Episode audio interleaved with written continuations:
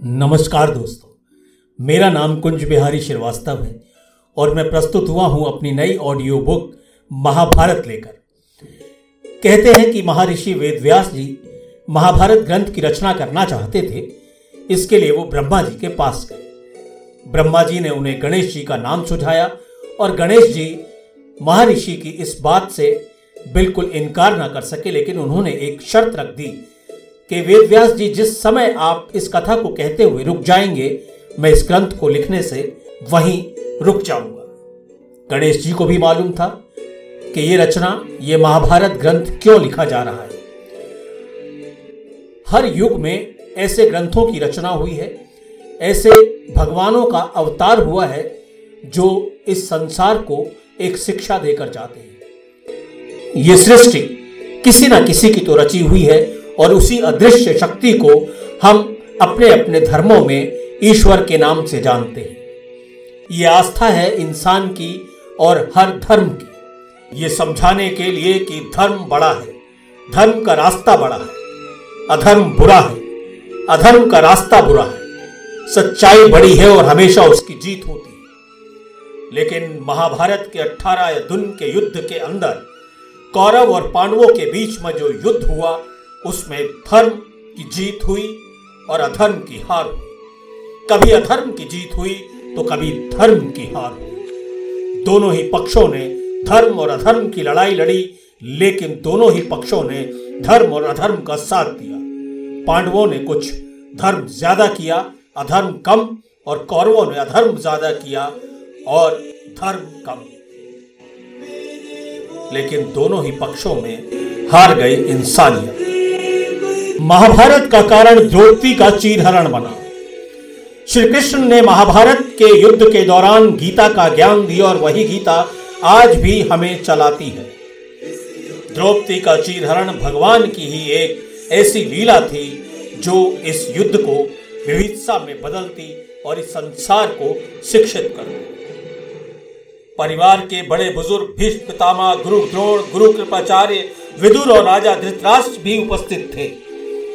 शकुनी ने पासे फेंकने शुरू कर दिए एक के बाद एक हर बाजी जीतता गया और युधिष्ठर, धर्मराज युधिष्ठर लगातार हारते रहे। धर्मराज युधिष्ठर अब अधर्म के रास्ते पर थे।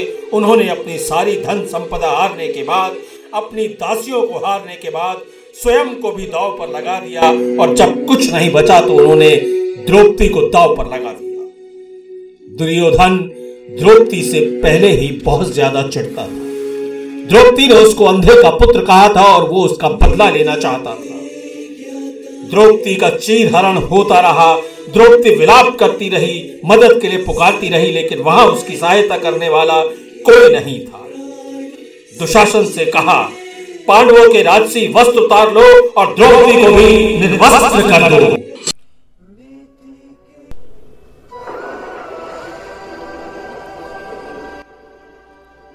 उस सभा में। द्रौपदी इधर से उधर विलाप करती रही। कभी भीष्म पितामह के सामने, कभी गुरु द्रोण के सामने। कभी वो युधिष्ठर से पूछती कि तुमने ऐसा क्यों किया धर्मराज? लेकिन पूरी सभा खामोश थी। दुशासन आगे बढ़ रहा था द्रौपदी को निर्वस्त्र करने के लिए। लेकिन उस अदृश्य शक्ति को, जिसे दिव्य शक्ति कहा जाता है, उसको कोई नहीं पहचान रहा था। वो वहाँ छुपा हुआ द्रौपदी की अस्मत बचाने के लिए ऊपर से ही साड़ी को उसके शरीर पर लपेटता चला गया और दुशासन और दुर्योधन के लाख चाहने के बाद भी उसको निर्वस्त्र नहीं कर पाए।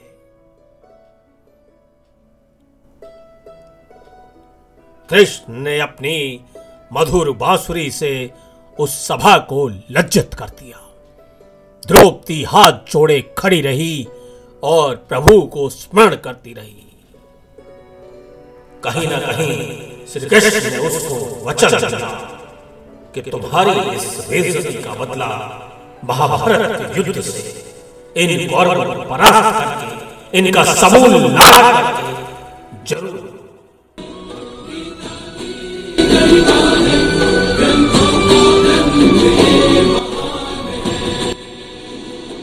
यहीं से शुरू हुई महाभारत। युद्ध के दसवें दिन की समाप्ति पर भीष्म पितामह मृत्युशैया पर लेट चुके थे। अर्जुन के बाणों ने उन्हें इस कदर घायल कर दिया था कि अब भीष्म पितामह उठने के काबिल नहीं थे। कौरव सेना में खलबली मच गई और अब यह प्रश्न उठने लगा कि कौरव सेना का सेनापति कौन होगा और इस महाभारत के युद्ध को कौन जिताएगा? दुर्योधन ने गुरु द्रोण से आग्रह किया। कर्ण ये सुनते ही युद्ध भूमि से जाने लगा क्योंकि उसने प्रतिज्ञा ली थी कि वो गुरु द्रोण के साथ युद्ध नहीं करेगा। गुरु द्रोण ने कर्ण को समझाया कि कौरव सेना इस समय बड़े संकट में है। कर्ण, तुम्हें अपने मित्र का साथ देते हुए इस युद्ध को लड़ना ही होगा। युद्ध के ग्यारहवें दिन पहली बार गुरु द्रोणाचार्य सेना के प्रमुख थे और कौरव सेना का नेतृत्व कर रहे थे। यद्यपि दुर्योधन की ओर से कर रहे थे किंतु उनका लगाव पांडवों की तरफ़ था, विशेषकर अर्जुन के साथ था। इसलिए वो पांडवों को और अर्जुन को, युधिष्ठर को हानि पहुँचाने से बच रहे थे। यथासंभव उन्हें मारने से भी बच रहे थे।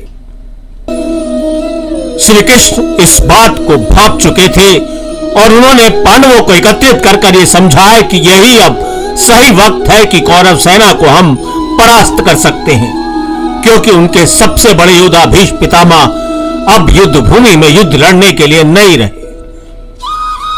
कृष्ण अपने गीता के उपदेशों से अर्जुन को शुरू से ही मनोबल बढ़ाते रहे, प्रोत्साहित करते रहे और अर्जुन उनकी बात मानकर युद्ध भूमि में अब पूरे दिल से युद्ध कर रहे थे। अर्जुन का पुत्र अभिमन्यु, जो चक्रव्यूह में घिरा हुआ था, उसकी वीरता देखकर कौरव बहुत परेशान थे।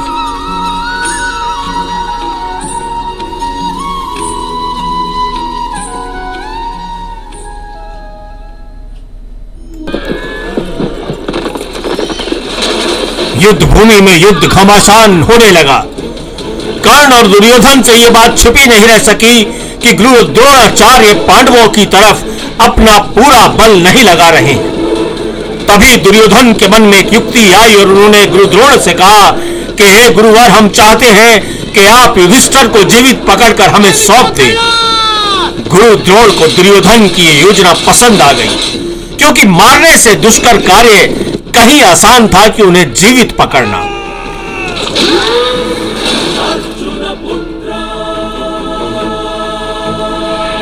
उधर अभिमन्यु चक्रव्यूह में घिरा हुआ, लेकिन अपने पराक्रम से कौरव सेना के ऊपर बिजली गिरकर टूट पड़ा था। पांडवों को दुर्योधन के इस घटिया षड्यंत्र की भड़क लग चुकी थी कि वो युधिष्ठर को गिरफ़्तार करना चाहते हैं, और वो भी जीवित। जब गुरुद्रोणाचार्य युद्ध भूमि में आए, तब पांडवों की ओर से उनसे लोहा लेने के लिए दुष्ट दुम्ब खड़ा था। दूसरी ओर सहदेव शकुनी के साथ नकुल अपने मामा शल्य के साथ युद्धरत थे। अभिमन्यु सातकी और राजा विराट काफ़ी उग्र दिखाई दे रहे थे और अभिमन्यु का साहस देखने वाला था, क्योंकि वो अकेले ही कौरव सेना के छक्के छुड़ा रहा था। कृतवर्मा, जयद्रथ और शल्य उसका सामना नहीं कर पा रहे थे। उधर भीम कौरव सैनिकों को अपनी गदा से धाराशाही कर रहे थे। गुरुद्रोण ने कर्ण से कहा कि, कर्ण, अभिमन्यु जिस तरह से युद्ध कर रहा है, तुम्हें उसका धनुष पीछे से जाकर तोड़ना पड़ेगा। लेकिन कर्ण ने गुरुद्रोण को यह कहा कि नहीं गुरुदेव मैं ये अन्याय या ये अधर्म नहीं कर सकता। तब गुरुद्रोण ने कर्ण को दुर्योधन की शपथ दिलाई और कहा कि अपने मित्र के लिए तुम्हें यह करना ही होगा। कर्ण बड़ी दुविधा में थे। उन्होंने अभिमन्यु पर वार करने के लिए सारा साहस बटोरा लेकिन वो सफल नहीं हो पा रहे थे। इधर द्रोणाचार्य अपनी सेना को अतोत्साहित देखकर काफ़ी हताश हो रहे थे। किंतु वो अब भी युधिष्ठर को तलाश रहे थे, ताकि उन्हें पकड़कर दुर्योधन को सौंप सके। काफ़ी ढूँढने के बाद उन्हें युधिष्ठर का रथ दृष्टिगोचर हुआ। वो उसकी ओर बढ़ने लगे, परंतु युधिष्ठर सतर्क थे। उन्होंने गुरु द्रोण को रोकने का भरसक प्रयास किया, लेकिन अंततः द्रोणाचार्य उन तक पहुँचने में सफल हो ही गए। वो उन्हें पकड़ने ही वाले थे कि पांडव सेना में शोर मच गया। राजा युधिष्ठर को बचाओ, अन्यथा गुरु द्रोण उन्हें पकड़ लेंगे। ये सुनते ही अर्जुन न जाने कहाँ से प्रकट हो गए और गुरु द्रोण के सम्मुख आकर उन्होंने बाणों की वर्षा कर दी। विवश होकर द्रोणाचार्य को पीछे हटना पड़ा और युधिष्ठर ग्यारहवें दिन के युद्ध के अंत में सुरक्षित वापस अपने शिविर लौट आए।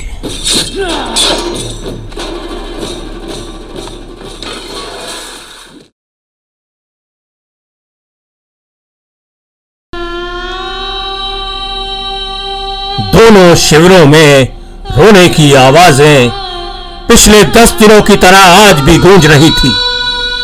पांचाली अपने शिविर के मुख्य द्वार पर खड़ी पाँचों पांडवों से प्रश्न कर रही थी कि युद्ध के ग्यारह दिन बीत जाने के बाद भी दुशासन का लहू लेकर नहीं आ पाए, कैसे पांडव हो तुम? वहीं महल में संजय गांधारी को बता रहे थे कि महारानी कुरुवंश का नाश अब समीप है। एक एक करके कौरव सैनिक और आपके पुत्र गिनती में कम होते जा रहे हैं। वो बांसुरी वो बांसुरी बजाने वाला कृष्ण पांडवों के साथ धर्म की लड़ाई लड़ रहा है और तुम्हारे पुत्र अधर्म का साथ है। अधर्म की कभी जीत नहीं हो सकती। संजय का इतना कहना था कि वो दृष्टिहीन धृतराष्ट्र, पुत्र मोह में जिन्होंने पांडवों और कौरवों को युद्ध में झोंक दिया, चिल्ला पड़े। शांत रहो संजय। मुझसे ये रोने की आवाज़ें अपने कानों से नहीं सुनी जा रही। गांधारी के विलाप को मैं सहन नहीं कर सकता। शुक्र है कि भगवान ने मुझे दृष्टि नहीं दी, वरना मैं देखकर अपने पुत्रों के शवों को, शायद मृत्यु को प्राप्त हो जाता। अभिमन्यु की दशा देखकर उसकी माँ और द्रौपदी और पांडव चिंतित थे। उन्हें यह भय था कि कहीं अभिमन्यु युद्ध में मारा ना जाए। लेकिन सुरक्षित ग्यारह दिनों तक वो वीर अभिमन्यु इस महाभारत के युद्ध में, इतिहास में हमेशा ही याद रखा जाएगा।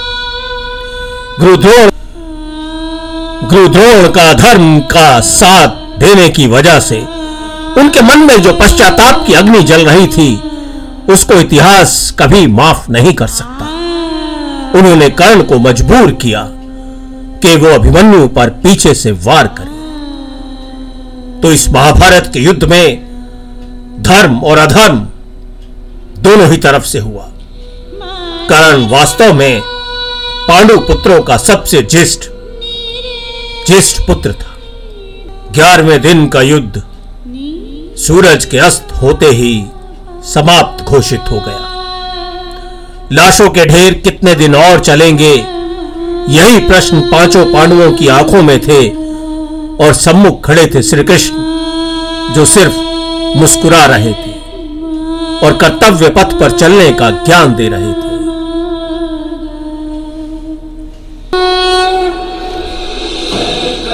तो साथियों, ये थी महाभारत युद्ध के ग्यारहवें दिन की गाथा। इस गाथा को सुनने के लिए मैं कुंज बिहारी श्रीवास्तव आपका धन्यवाद करता हूँ।